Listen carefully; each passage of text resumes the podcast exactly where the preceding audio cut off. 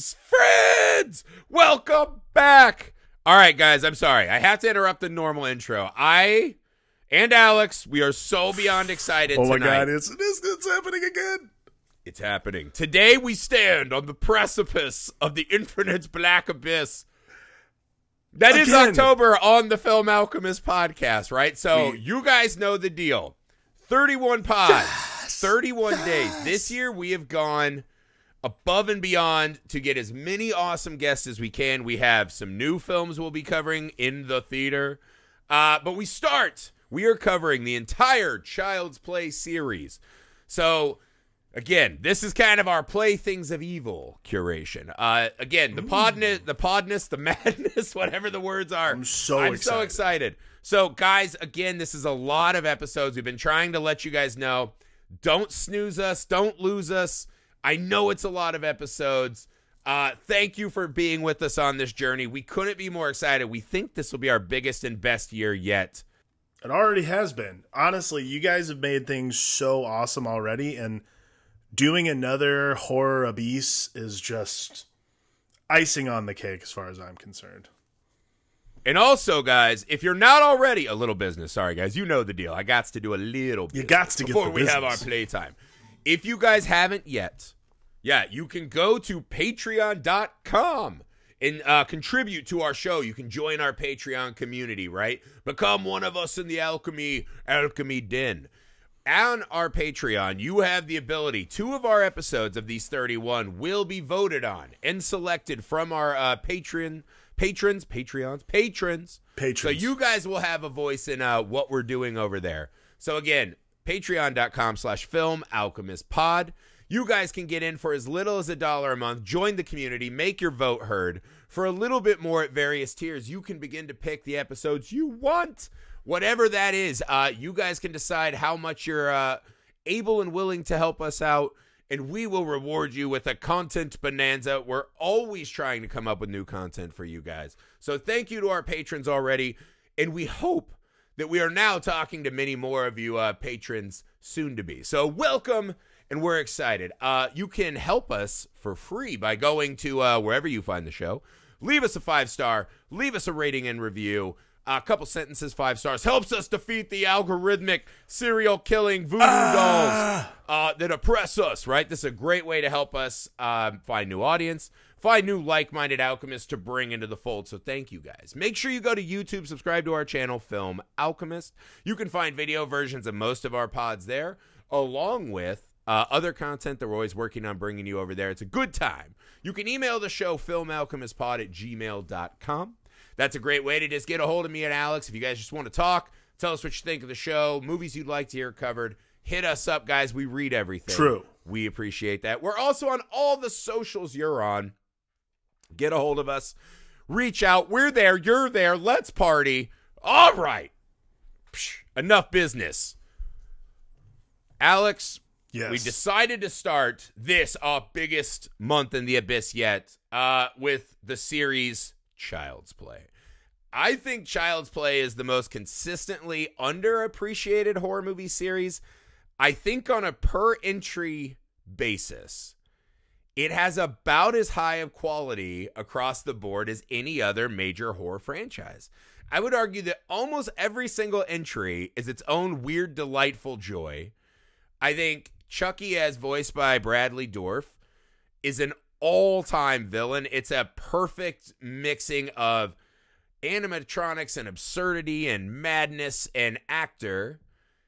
And they're just this amazing weird thing. The, the biggest paradox at the heart of Chucky, which is most exemplified in Child's Play, is that there's no fucking way this movie and this series should work.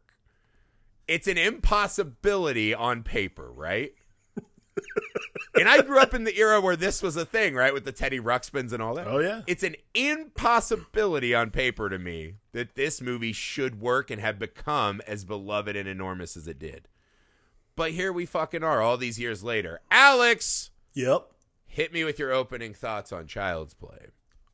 I agree with everything you said. I think Child's Play is a shockingly underrated entry into the horror abyss we currently are living in for the uh, month of October. But overall, I think that, like, there is nothing more terrifying, in my opinion, than things that should not be terrifying trying to kill you. Like, that's just, like, that is human nature. Like, we never assume.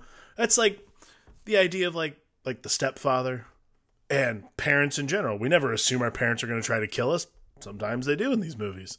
We never assume our toys are going to kill us. I can tell you right now, tonight, I put my kid to bed with his favorite stuffed animal and thought to myself, do I let him sleep with a stuffed animal tonight?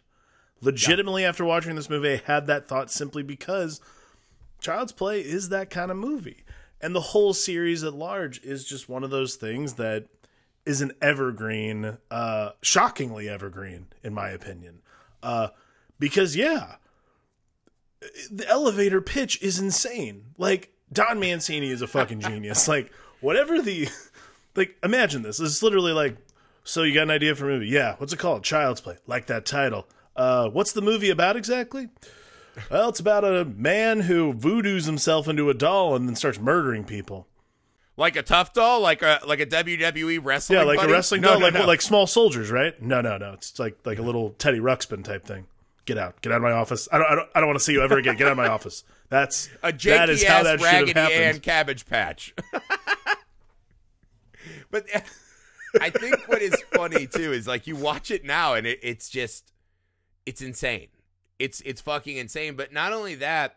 Oh, it's, it is it's this, nuts. There's stuff that makes no sense. It's absolute assault on the nuclear family, right? Which is something I never thought about. Oh, yeah. The first time I saw Child's Play, it's the first great scare of my life. I saw Child's Play. Many of you who listen to the show know I had a bit of a not the most on his game father for a while in my early life. And he used to have to go to the bars every weekend he had us, right? Just scheduling, right? And so my babysitter became what are you Joe gonna do? Bob and Monster Sometimes Vision. It's a kerfuffle. Yeah, it's, right. You know, adults, right? It's hard to make things match. So my babysitter became Joe Bob, Monster Vision, and whatever V H Ses he picked out. And him and my aunt were big horror movie people. And when they'd go to the bar, we'd just get left with tapes. And you just see a tape with the doll on it. And you're like, something feels wrong and off about this. But it's got to be for me. It's a doll, right? Like, I have dolls. This will be great. And I turned this movie on, and I was no more than six years old, right? And I put this in the V H S and watched it. Right. And it fucking scarred me so deeply. I remember running to my grandparents' room and crying, and they had to put on Puff the Magic Dragon to try to try to bring me back, right? Try to level me out. And it was this truly scarring event. And I don't know that that's even what this movie, the audience it's going for, is like, we'll lure in kids and scare the shit out of them. But that's the unintended consequence. Watching it now as an older guy with a family and myself, you are struck by the hatred of the concept of the nuclear family, the Leave It to Beaver family, and how that has failed. And that really leapt off the screen at me. Well, it's really interesting. Like, I didn't realize this movie was made in nineteen eighty-eight. I thought this movie was made, like, towards the beginning of the eighties. The fact that it's made in nineteen eighty-eight is really fascinating to me because, like, we're getting towards, we're getting at the end of the eighties. We're just getting into the nineties and that kind of thing. And it's a really fascinating time capsule because, like, yeah, like, uh, Andy and his mom are not, that is not a typical family you saw in these kinds of movies. Like, I mean, I can tell you right now, the first time I saw it, I was probably much younger than I should have been and did not understand where the dad was. Did they ever bring that up in the movie? I I missed dead. it if they did. Dead? They just said he's dead. Okay, they mentioned, because cool. that's one of the, uh, when he's talking to Chucky, right? He's like, Chucky said he came from heaven where he knew daddy. And you're like, oh, God, that's right, like right. a really sly and fucking horrifying okay. way to I drop thought, that detail. I, I couldn't remember if that was, I, I thought that was the case because I remember. I mean, it's like thirty to forty minutes into the film. Yeah, because I remember it's like kind of a th- it's kind of a throwaway, but I like that a lot. Like I think like um, oh shit, uh, the actress. It's funny because honestly, uh, I remember seeing this movie and I had completely forgotten Catherine Hicks was the mom, and then watching Seventh Heaven much yeah. later in life and realizing it's the same mother. I'm like, boy, does this track? This is very uncomfortable. And realizing when you think about she it. became a worse mother. She became She's the worse worst mother of all time by just like. instead of collecting dolls, she just collected children and just ruined them.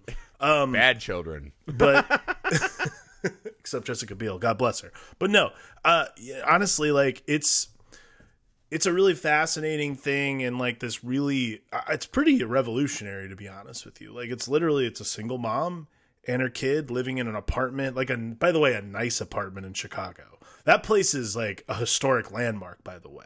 This is a different, a different era, right? But what, yeah, because that's the strange thing. And I don't know that this is the first film that did it, but this was a really no, big hit. Not the a first lot of horror movies it, weren't crossing over.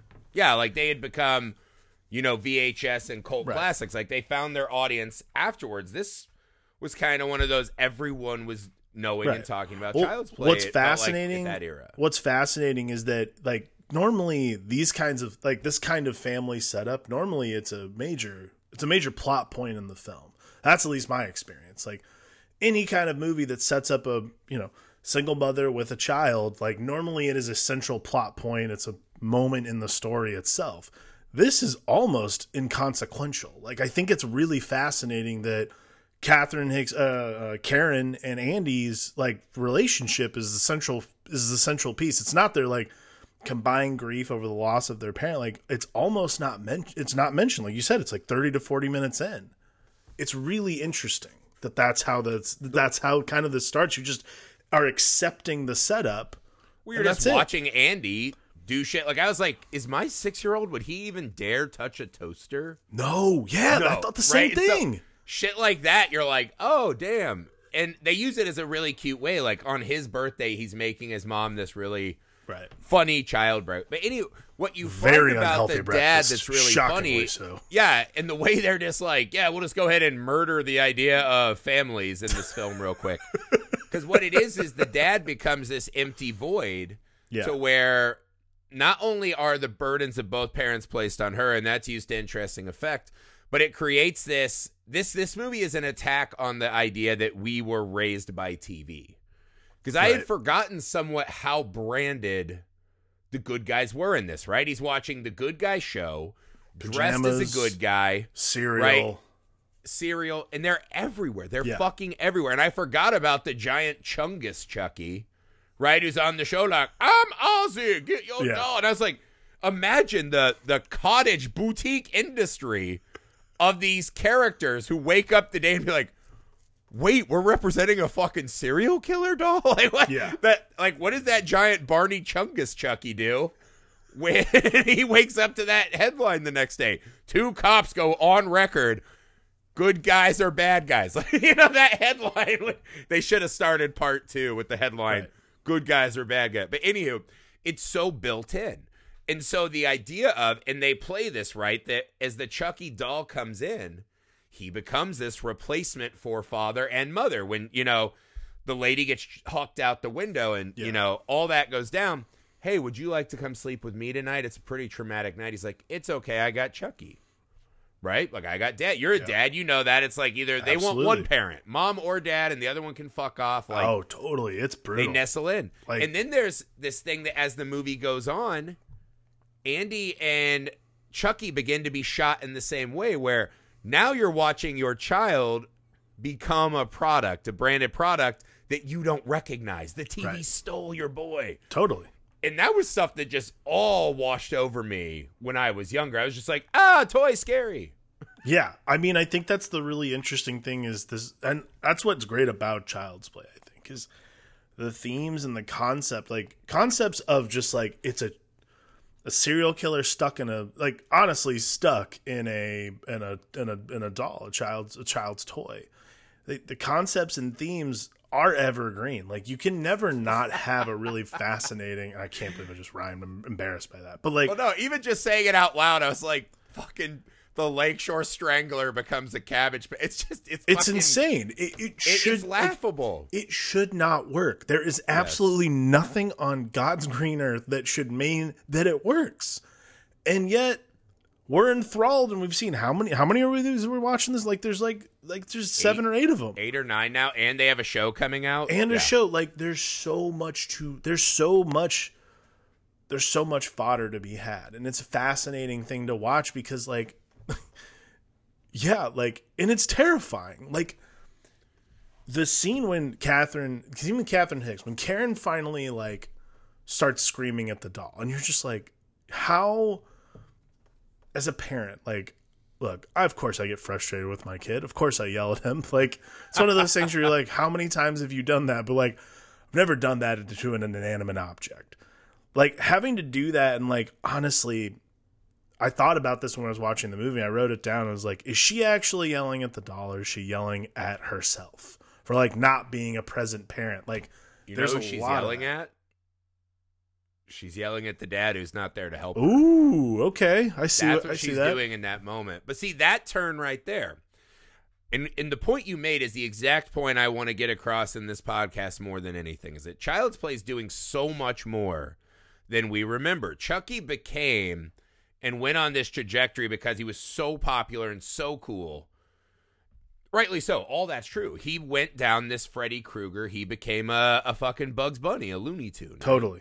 He lost, and as they went on, they got more into the funniness of how he was attacking people and this and that.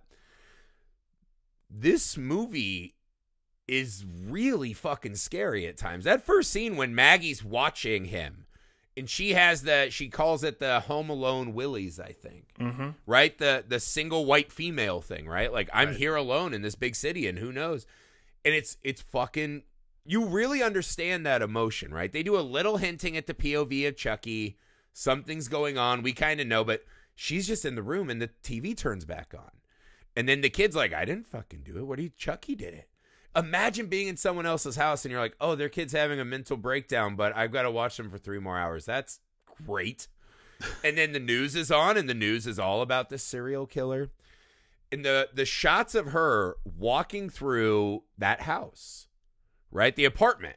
And she's kind of looking, and we're waiting for the bang. It's so perfectly crafted. The tension gets so fucking high. And again, when it shouldn't. Because the, the funny thing we've always talked about, when we start talking about horror movies, and I'm always like, well, Child's Play is really good. And they're like, it's a fucking doll. Kick it. And you're like, yeah, like I get that part. But the movie doesn't fuck around with that, right? The movie is using these bigger concepts to scare us. And the doll's just part of that insanely fun elevator pitch, right? Right. But the first half of the movie is really fucking scary without kind of acknowledging the big, you know, turd in the punch bowl. Right. Well, I mean, and I think that what's interesting too is the movie, I thought about, because I had totally, honestly, I had forgotten a lot about. They blend in a lot.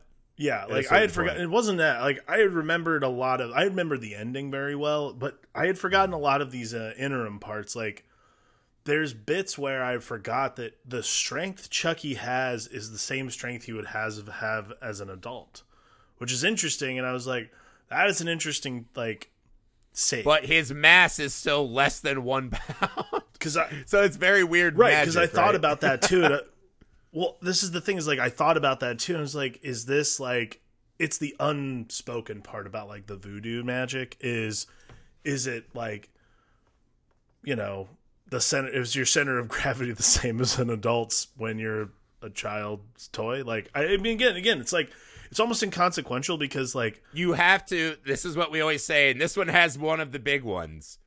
You got to give them one. There's right. one little leap of logic that you gotta tuck this away. This is the leap of logic you have to give. The doll fighting you have to give movies. up on. That's never gonna be okay. You have to give up on us. the physics of Chucky, because the physics yeah. of Chucky are never going to make sense. But like, yeah, it doesn't matter because that is that's what makes when the when the doll face stops looking like a doll face. Like I, oh my god, there's as a kid. That still scares the shit out of me. Like that face yeah. is terrifying. I don't care who you are. Like yeah. there's nothing more upsetting and more unnerving than the Chucky face. Like, and that's the face we all remember him as. Totally. Yes. Right? The funny thing is I was so impressed with how fucking scary they make a fucking dopey face Chucky. Yeah.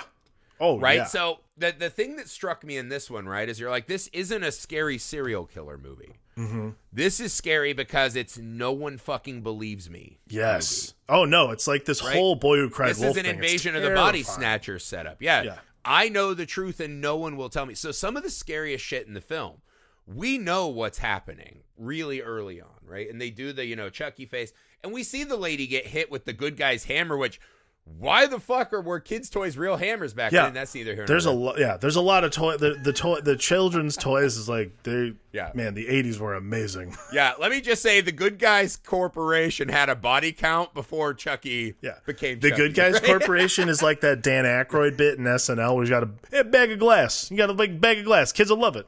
That's all I think of every time I see the Good Guys Corporation. I'm like, yeah, all this is bad. Like, ah, fuck it. We'll make a commercial and a cartoon, right? This was our parents being afraid of Ninja Turtles and then having to go oh, oh my buy God, the V H Ses yes. and go to ICE in the t store. But but that doll becomes scary. In the first scene where I was really fucking scared, right? So the mom won't listen to him. She keeps being like, stop telling lies.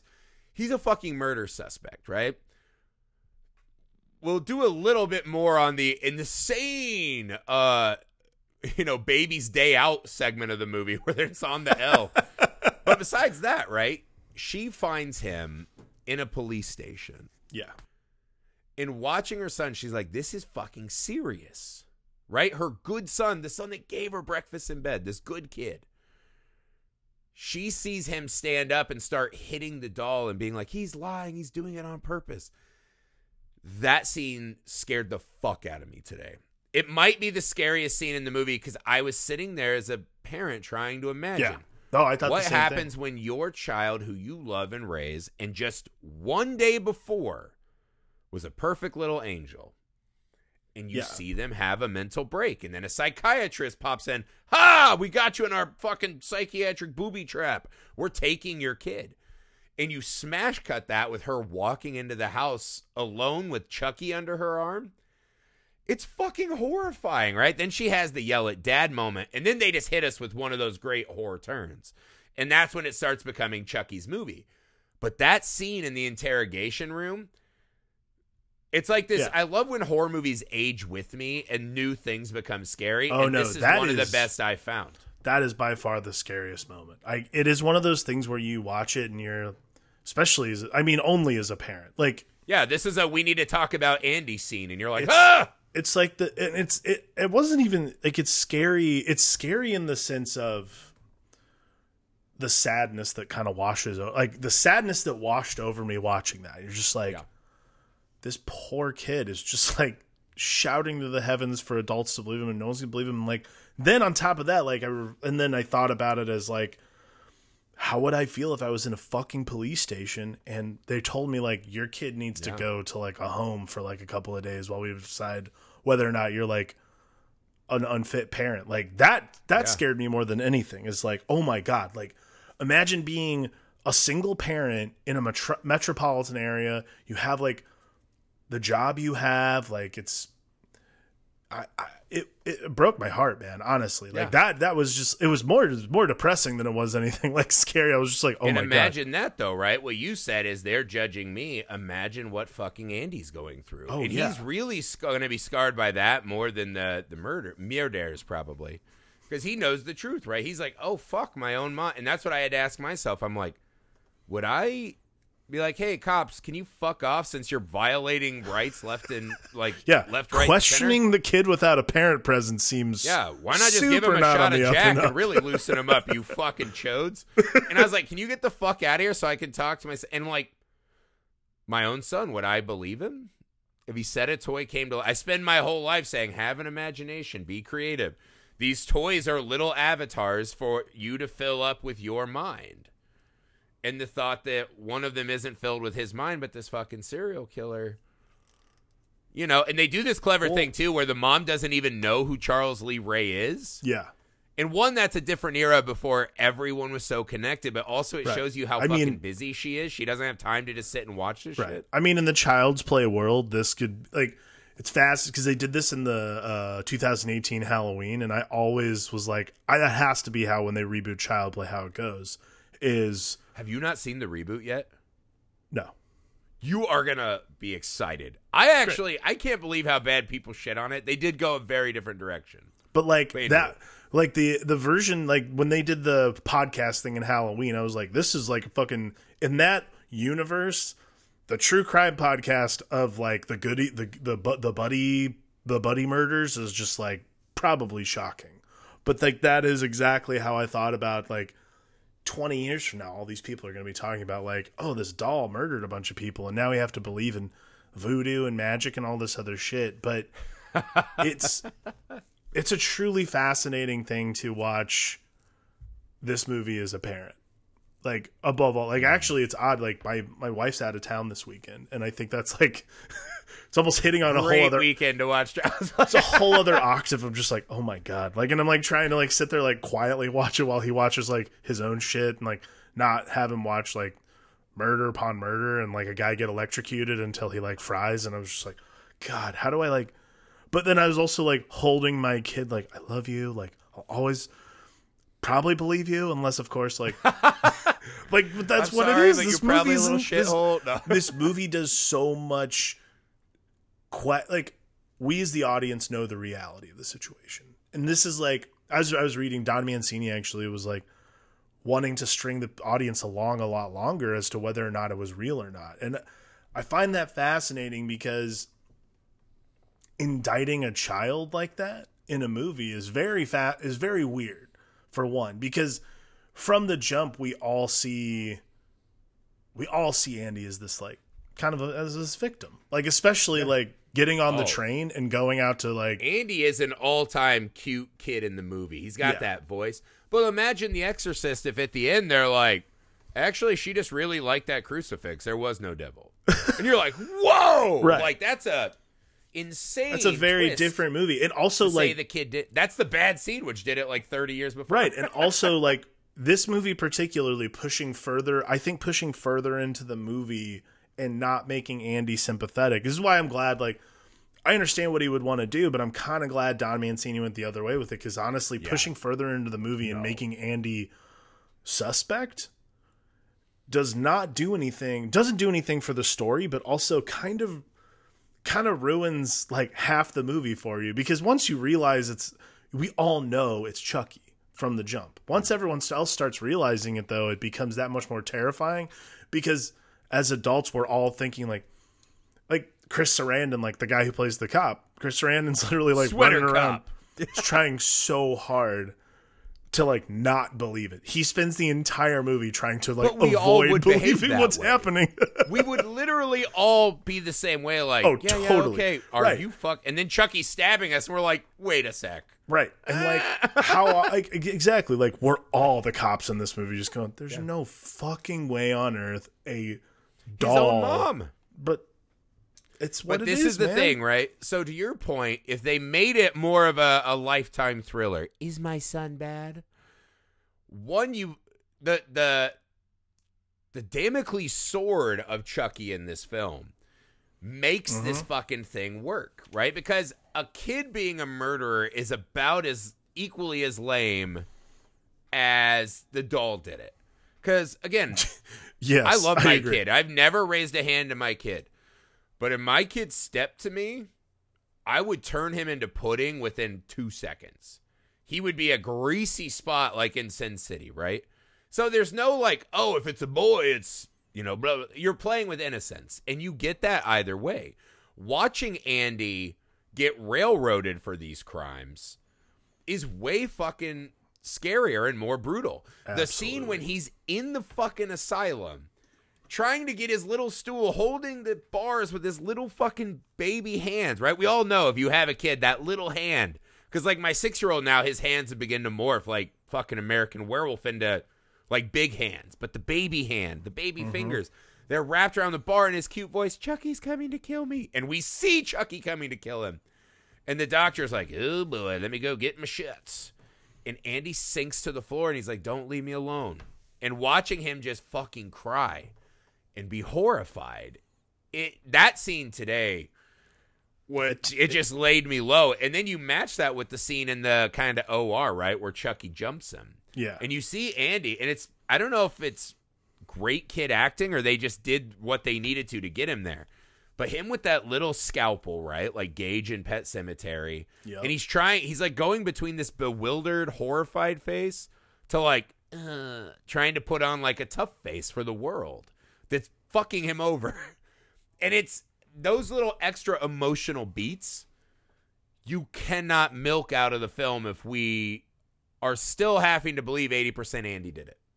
I agree. I actually like the part where he's backing into the corner. Like he tripped over like a little thing and yeah, I mean, that just fucking killed me. Like, honestly, like it's like a baby playing at a man. It's Andy's performance. Like I, I have been on record on this pod. I hate kid actors. Like all of them annoy the fucking shit out of me. They're all terrible. Like, that's why, you know, we're giving you the true shit.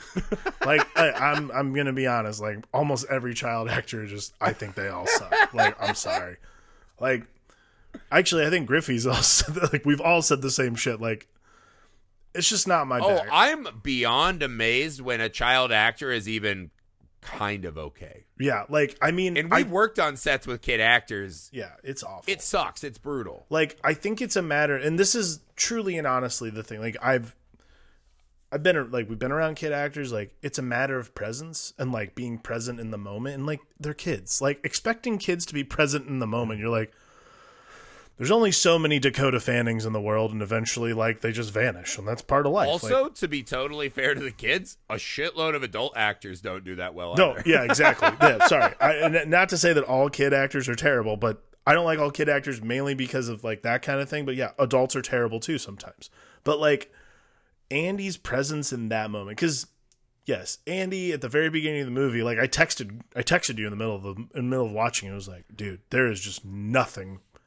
Like, there's nothing redeeming about the, like, I thought that actually, I forgot how this movie, like, opened up with uh, Catherine Hicks's character. I thought she was waking up from, like, a bender. And I'm like, Jesus Christ. Like, like, no, she's working doubles because that little fucking dipshit manager. Dipshit manager's like, just. Ooh, you like having food for your God, child? Dude, that fucking. Also, like, again, this is, like, the amazing. How that Catherine... guy didn't get got is one of the big horror movie misses of all time. This is just one of those amazing time capsules of the eighties, too. Of like, yeah, there's a peddler out back. I'm like, a peddler? And then they go down there, I'm like, a homeless guy? You had to Google, what the fuck is a peddler? I was just like, you mean a homeless guy? Yeah, a homeless guy's hawking shit and I you're just going to buy it off him? That's the guy in the mall who's like, hey, do you want to try this? No, stop no. interrupting me. Yeah, that's the new peddler. That's the guy who's like trying to I'm sell you like a coffee shop. Guy's trying to sell you like toys that fly in the air and like uh, Dead Sea sand and shit like that. Yeah. Dead Sea sand. Now I'd buy some Dead Sea sand. It's true. Actually, it's really good scrub, so...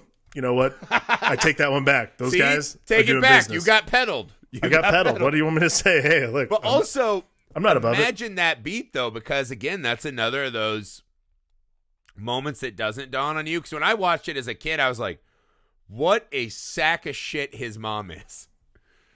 And my wife was yep. like, "Well, why?" And I was like, "I thought the same she thing." She put one pair of jeans in the box that is the exact shape of the toy he wanted. Shitty. That is so fucking. And I was mean. like, "That piece of shit."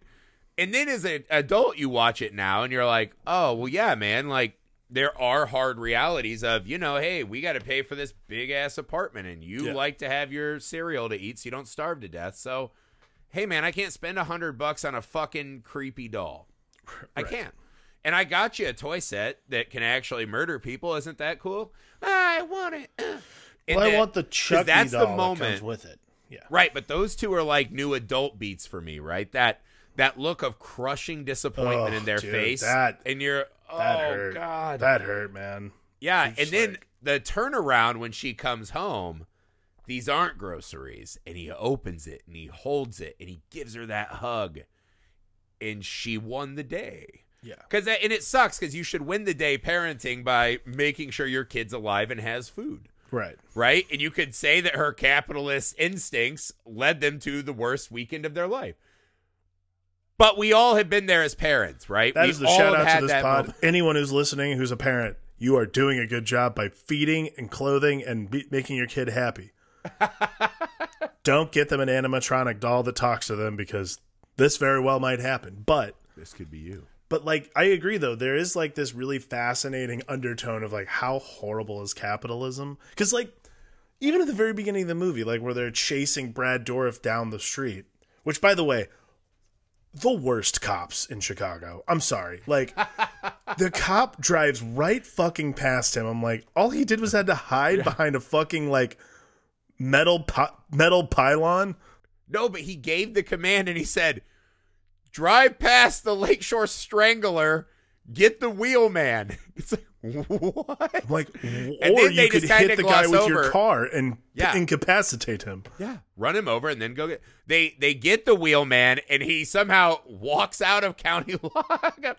But the the opening is, I had essentially forgot that this is how it opened. I oh, kind of really? started with oh, the family in my like, this is I remembered burned the voodoo, in my brain, and I remembered the lightning bolt. Right? So I remembered parts of it. I didn't remember it was like a, a bigger thing where you see these two men kind of playing their, their little roles, right? This mm-hmm. game that's, it's like very Nighthawks. This game's been going on. What is so funny to me watching it is you're like, I would have picked like a pet store or like a chainsaw store. I don't think I, because like, what if he went into the wrong sorry, store? I've never been to like, a chainsaw store, but I see where you're getting at. Well, sorry, man. You got to move to real America where we have to buy tools to defeat nature. But you're like, what if he went into like, he walked into like, you know, the fucking sex treasure chest. And he's like, oh no, I'm a butt plug now. And then he's like revealing himself to like some sexual deviant. And he's like, actually, this is pretty right up. But so the thoughts of what he could have become. Actually, what you're describing reminds me of that um, Shudder movie Slacks with two X's. Like right. the um, possessed pair of jeans. Like, that's exactly what that is. Well, like, there's that's... no shortage of killers who get into other things. The The funny right. thing about this, though, is I had always somewhere in my mind begun to imagine how many times had Charles done this before. And this movie makes it pretty clear that Charles is the first iteration and learned this power, right? Because we go to Charles Lee Ray's right. apartment. And we see these mm-hmm. ridiculous murals he's got on the wall, right? Of him learning voodoo. And I love that the murals on the wall are also great. It's got a building. Real Kevin Spacey and Seven vibe. But not only that, because you learn a lot about this man, because the first one we see is him like kneeling or doing like a, a ritual. And I was like, wow, really generous on the dick portions. Like the dick looks like a Jimmy John sandwich. It bulges out in the middle. I was like... This guy's right. pretty fucking... Not just a Jimmy John's, like the full Jimmy John's, like the one where they give you the whole loaf. The gargantuan, yeah. yeah. With the fucking roast the beef pouring out. That's the dick he gave himself. I don't know that that's exactly the dick yeah. he had. It's the then bootlegger she turns club. The wall, right? And on the other wall is him. He looks like my brother's like third grade notebook where he was drawing himself as a jacked muscle man. And he's just like this huge guy with the fucking gargantuan sandwich dick. And I was like, what the fuck? But it shows you a lot about this guy, right? That Charles yes. Lee Ray is this god unto himself. Maybe he's not. Maybe that's why he's going out and like serial. And I was like, that's a really kind of small detail. And I don't know that they intended the fucking massive dick drawing to be a giveaway into his right. psyche. Well, it's interesting it because works. That bit, I thought about that too, is... That bit really translates through the rest of the movies because, like, how often does the like conce- the concept and the conceit that Chucky's small, Chucky is a doll, like he's easily, you know, kick him. Why not? Like, it literally is this bit that flies directly in the face of everyone who has that um, problem because he's he's like he constantly has this like kind of like why don't I have a huge dick? Like, it's part of the gag. Like, it's almost. It's it's almost if that wasn't addressed in the first movie, it's almost like it wouldn't um it wouldn't work moving forward. Like it would just be a joke that you'd like hit on every movie. But mm-hmm. like because when you think about it, extrapolated throughout the rest of the movie, like of course he's got this fucking size issue now, man. Like But it's also a really fun inversion of the kind of takedown of slashers at the time is that totally. all these dicks were these phallic extensions. And I was Absolutely. like, that was a really fun little detail to find in the film, right? Whether that's intended or not. I love, I love the opening of this movie though. Like it is one yeah. of my favorite, it is one of my favorite horror movie openings because well, I was trying to think, I'm like, this might be like a top ten best horror movie opening. I mean, Halloween's it, right there.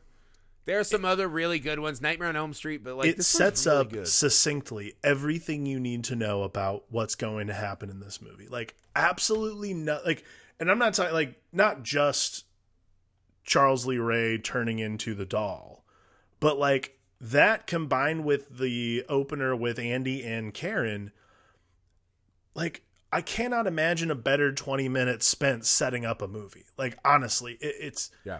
it's fascinating to me that this isn't like a case study in how how to set the diametric opposition of these characters. Like, you have one person who is clearly not doing the right thing in this world and, like, takes the opportunity to, like, pervert the pervert the ritual he's been learning, like, to the point where, like, he, because even Doctor Death brings it up at the, at the end of the, which, by the way, we'll get to it. It's my favorite. Yes. It's my favorite. I got part a lot about that. Yeah. But, like, it's a guy who perverts the ritual, and he does, he desecrates the moment itself just so he can continue to live. Like, it's this selfish action so that you can keep doing what you're doing.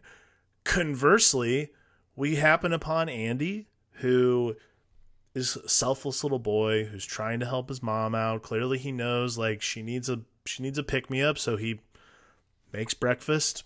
And, you know, it's his birthday, and he's making her breakfast. Like, that's very sweet. That's very sentimental. That's very selfless. So you're rooting for Andy, which, again, is, goes to the credit. Like, it's important for us to root for Andy at the very beginning of the movie, and you already are. You're not rooting for Chucky, and you hope he died, even though you obviously know he didn't, because otherwise the movie can't go on.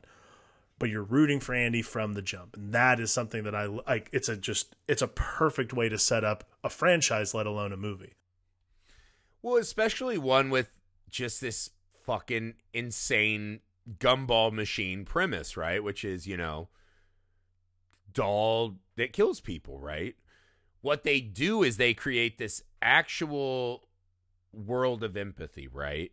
And they, they go at it from this subtext of, you know, the the breaking down of the, the mother-son unit, being raised by T V. There are all these little cracks in the fence, right, that let the wolves in. And our innocence right. is always at threat, right, because we're not that nuclear family anymore.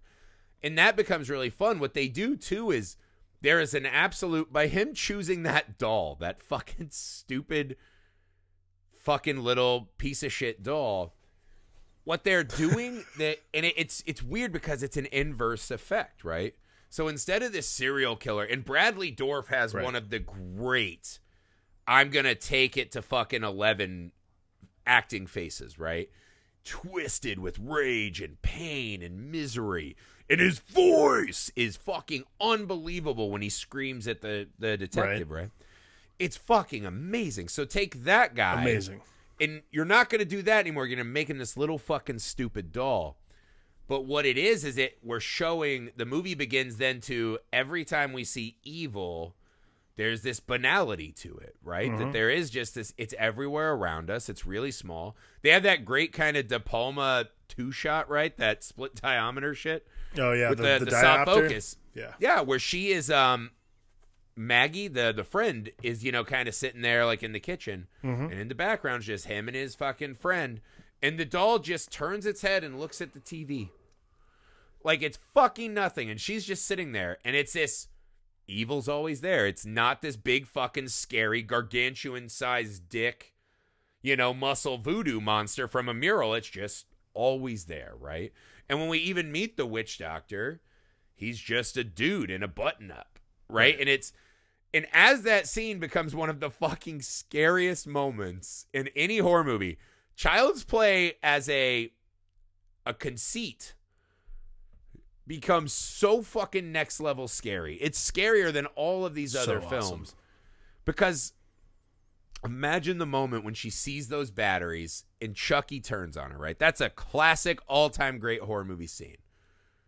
But what I don't think we spend enough time on is that's the moment the entire world breaks. Yeah. This facade where she's part of this machine at this fucking counter, and she's leaving her kid, and her kid's just a boy, and it's okay that he watches T V all the time. Um, everything in society breaks. Now we know that there are gods. There are dark magic. Uh, God's real. Voodoo's real.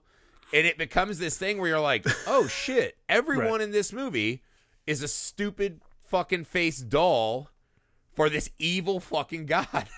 And it's really fucking intense. Like, it, it has that, I think those movies where we subtly just admit that God is laughing his ass off at us. Yes. That there's a god, and let's say it's a Christian god. You know, that's the American audiences that went to see this movie. Imagine a world where a Christian God who's all-knowing and all-powerful says, yes, I'm going to write in the programming that a serial killer can become a murder doll and go kill this nice boy. Like, not even Job got such a raw deal. That sucks.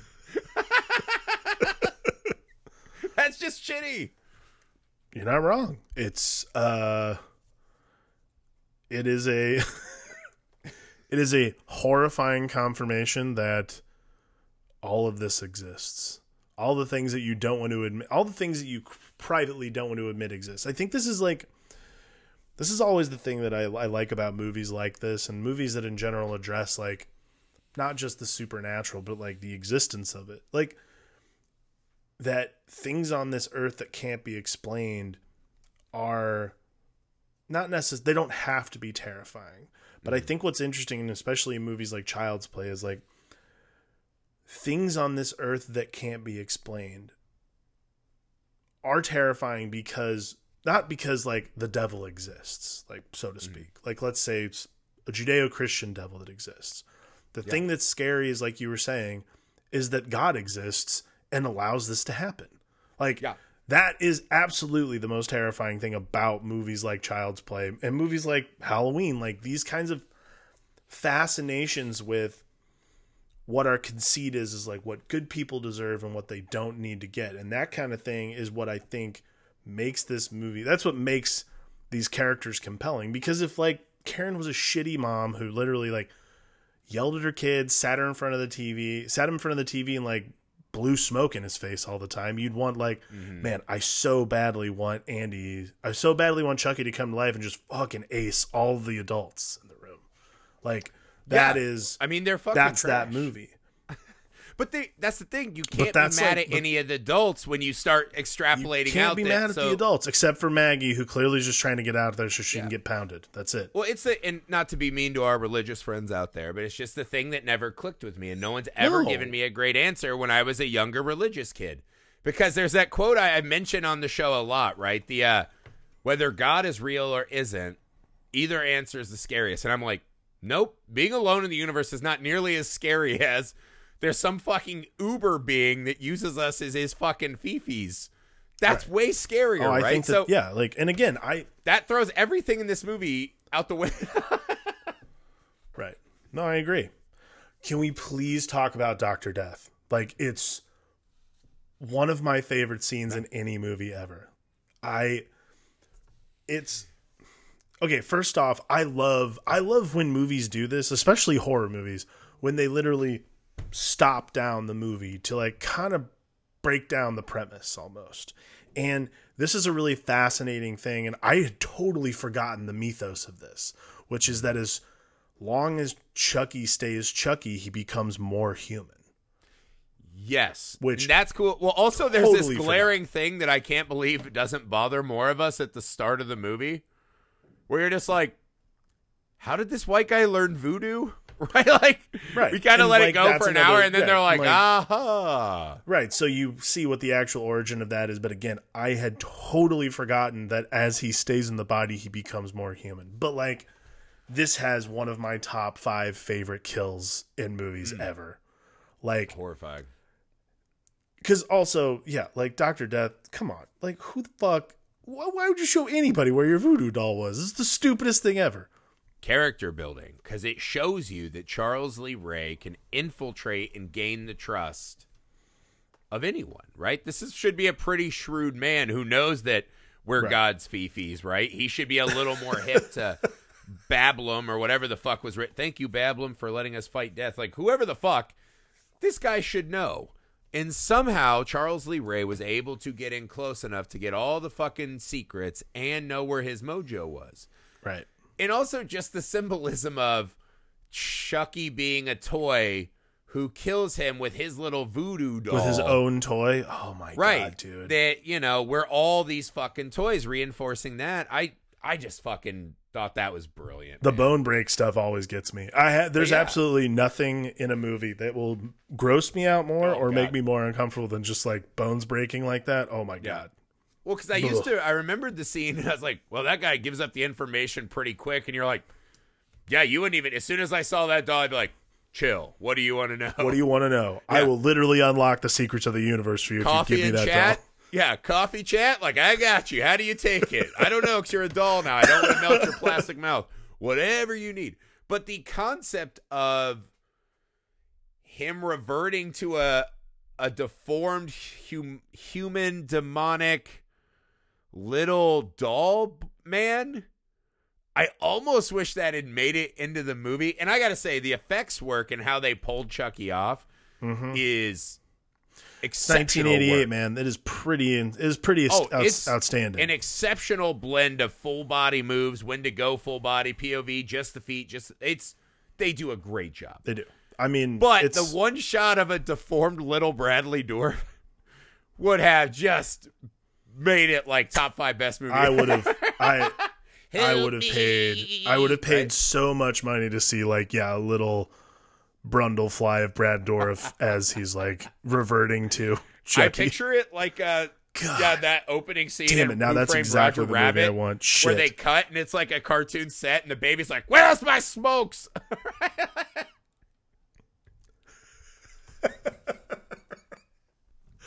Oh my God! Please. Oh yeah, that would have been exceptional. Um yeah, what do you make of all right, we got to talk about the cops. I mean, I've already stated my case. The police in this movie are utter garbage. Like, I mean, they catch the Strangler.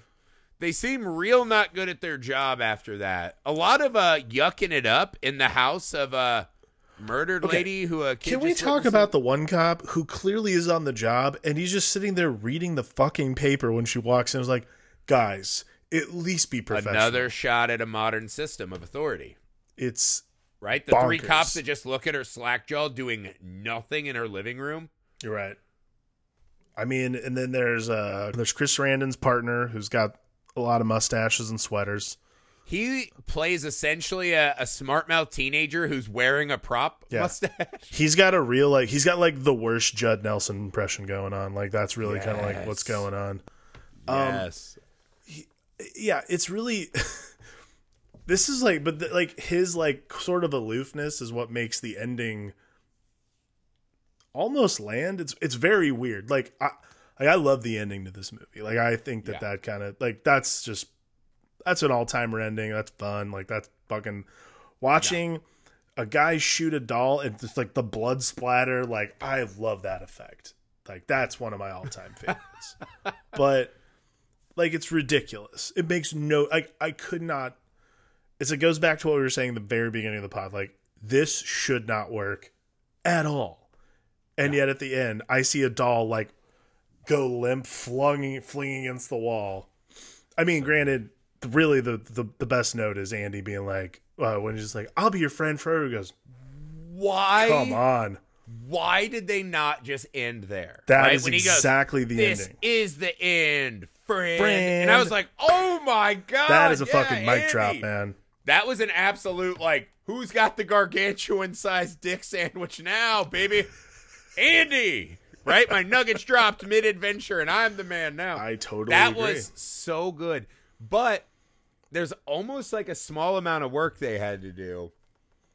Where this gets back to one of my favorite things in movies is you start imagining you're like the next like three days after the movie ends are going to be way more interesting. That's not the case for the murder doll movie, but you do start to wonder, no. okay, they run in, cop down, cop stabbed. He's with her. The kid just escaped the asylum where the psychiatrist got nuked. And that's one of the first times we see Chucky really gleefully killing someone to turn this to come. Right. Uh, so what happens when the cops show up to this crime scene? Oh, C P S right? Because one way or another, he's not just walking away. So bringing in a comedy sidekick cop becomes this way where now you have two police officers that are going to have to make the choice. Do we tell the truth, right? And they have that great exchange where they're in on the joke of the movie with us. Mm-hmm. When he's like, now do you believe me? And he goes, yeah, yeah, I believes you. Yeah. But who's going to believe me? And it's, that is the fucking fun. And that's letting you know they knew exactly what was fucking scary about this movie. There's nothing scarier than knowing the truth, you say the truth out loud and someone goes, what? You're crazy. Yeah.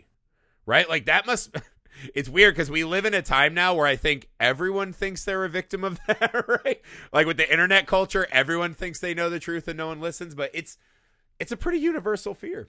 Everybody thinks they know the, their version of the truth, whatever the truth yeah. may be. The truth is out there, all that kind of shit. It's absolutely fascinating that this movie really addresses, like you're saying, the the the gag of the whole movie, which is, do you actually believe this?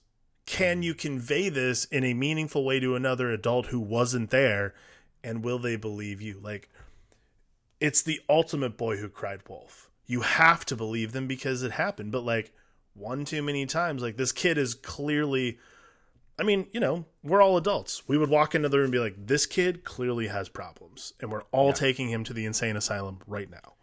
Well, the one thing she didn't do that every parent I know would do would be like, oh, Chucky murdered my friend. You'd rip the head off that doll and it'd be in the dumpster. You'd be right. like, fuck this doll forever. Don't ever talk about Chucky again. Well, I was but... thinking also, I mean, that kid would just be loaded up with all kinds of meds at this at this at this point. This kid is just like, oh, that psychiatrist fucking tried. He had that Reanimator syringe. Oh no, like they would have already like they literally would have had that fucking Valium on standby for the mom. But like, you take that, you enjoy that. Like that's gonna be that's gonna be yeah, very important brutal, later, man. But that's but that's this is kind of one of the other, and this is the thing. I think this movie's always working at maximum efficiency because the idea of Chucky being made more manifest as his mom believes him, as the detective believes his mom, right? This this becomes this self-fulfilling prophecy, right? Where the more right. people believe him, the more real and corporeal Chucky's becoming. The more Charles Lee Ray he is than this fucking little doll. And I, I think the movie, I think most of us look back, and I think it has a similar issue that Nightmare on Elm Street has, right? Where we look back and we love Freddy, but we all think of Freddy now the way we think of Bugs Bunny. Right. He's a child murderer and rapist, right? Who brutally murders children with a knife glove hand. Right. And you can buy a plushie of him at Target. Yes. Right? Not twenty feet away from the, the baby toy aisle usually. And that's just because that character became so popular, and Robert Englund delivered such a performance, it became so captivating that the math became, we're really there more to have fun with Robert Englund than right. to be scared and examine humanity anymore. And that's what sure. happened to Child's Play, because when that doll, as you said, right, when it's a, just a doll and the batteries aren't in, that's scary. We all like, ooh, like I do that. Oh, I'll yeah. hear a toy go off in the middle of the night because they're all motion activated Terrifying. or whatever. My dog's moving around and a toy's like, bow, bow, and you're like, well, that's probably a demon and I'm dead. Right? But when it turns, and one of the things this movie, whoever crafted that face, right? Because I'm sure there's a lot of, what should Chucky look like when the human comes out? Right. They captured that Bradley Dorff thing so perfect. Perfectly. The fucking rage and madness on Chucky's face. Like when he comes alive, he's like, you fucking piece of shit, I'll show you to fuck with me. Oh, yeah. And then it's like when he hits the ground and he rolls like eight times, you're like, that's so stupid. But they'll cut back to his face. You're like, oh, but oh, see, God. like it, like that, honestly, like the rolling of the, like, that doesn't seem, that seems just as scary as like Reagan doing, like walking up and uh, walking on her hands up and down the stairs. Like that, that was the oh, vibes yeah. I got, you know, for sure. I mean, it's just, there's, it's, it's this weird concept that shouldn't work, but does. And I think it's just one of those, they just happen to make almost exclusively the right choice at every turn.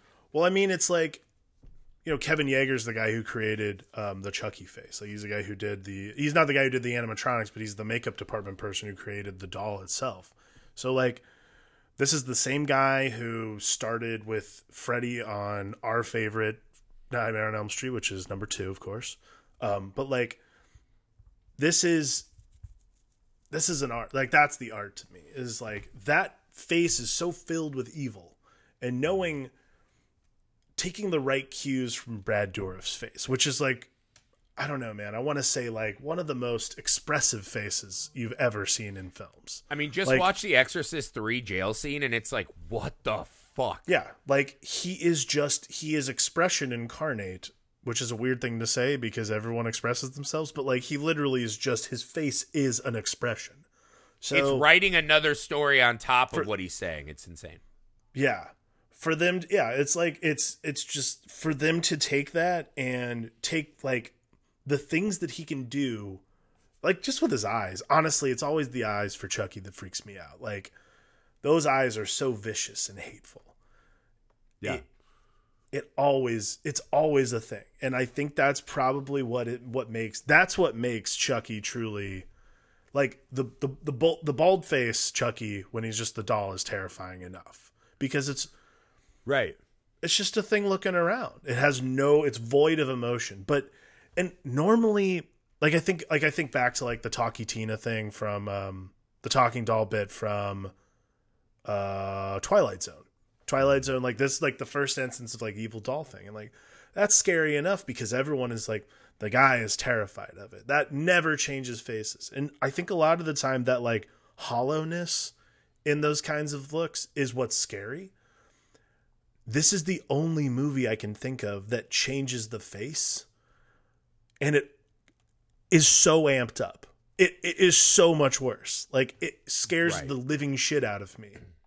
Well, because there's a bit to Chucky, right? Like, we see him in the elevator where that old lady's like, ugly doll. He's like, fuck you, right? So there's a, a, a real just hatred for everything with him, right? right?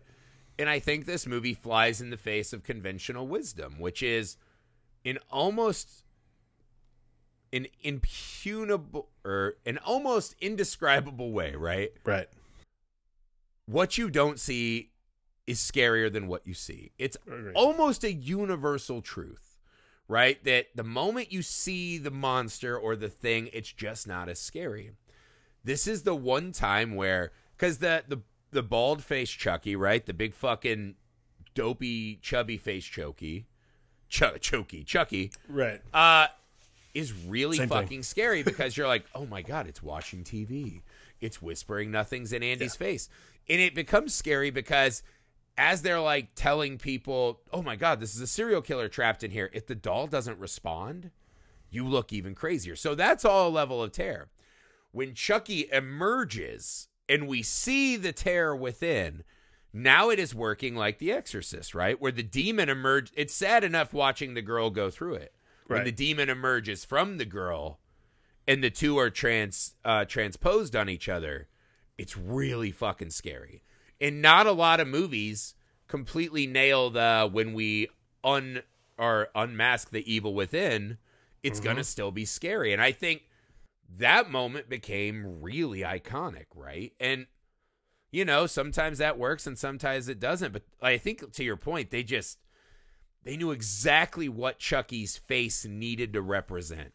Yeah. And it's it's that the movie constantly attacks. It's one of those great ideas that everyone hears and they go, ha, ha, I would watch that movie. Right. But when it comes time to give your dollars, you're like, come on, really? A fucking Cabbage Patch? All right. But what this movie does is it constantly dismantles. It's like, oh, and your God is a lie. Chaos reigns, right? right? The end is here. Every Serial step of the killers. way they dismantle it. Every step. Yeah.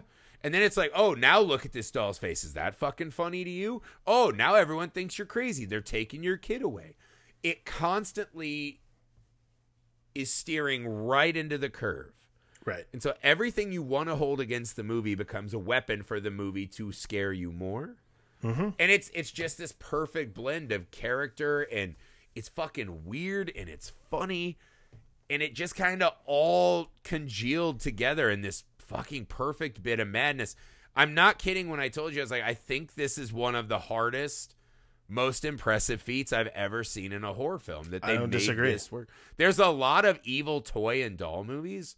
Not a fucking one of them holds a candle to Chucky. He's the king of this subgenre. Yeah. Right. There are great entries.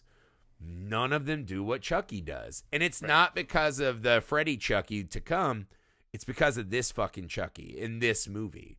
And yeah, I mean, it, it bore a pop culture phenomenon, an entire franchise. Yeah, I mean, it's just, it's amazing. The fact that it works, we're sitting here twenty years later talking about it. That is, that is a test. thirty years. That is a testament, man. Yeah. I mean, that's the thing. It's, it's the first movie that scared the fuck out of me. And I went on to live my life as a person who, I love horror movies more than any other movies. They always work for me. I feel like a lot of us, we got scared that first time and we're always chasing that feeling, that that unknown, that unsafe, right? We want to see the the underbelly. And so I think it's really cool, man, that, you know, all these years later, having a kid as my own, I get to rewatch and re-enjoy and re-be scared by the movie that started it all for me and honor it with this podcast. Hopefully we did a good job. Uh, it was definitely awesome. We've been wanting to do Child's Play for a while, so this was amazing. This was, this was a good start to this month of abuse.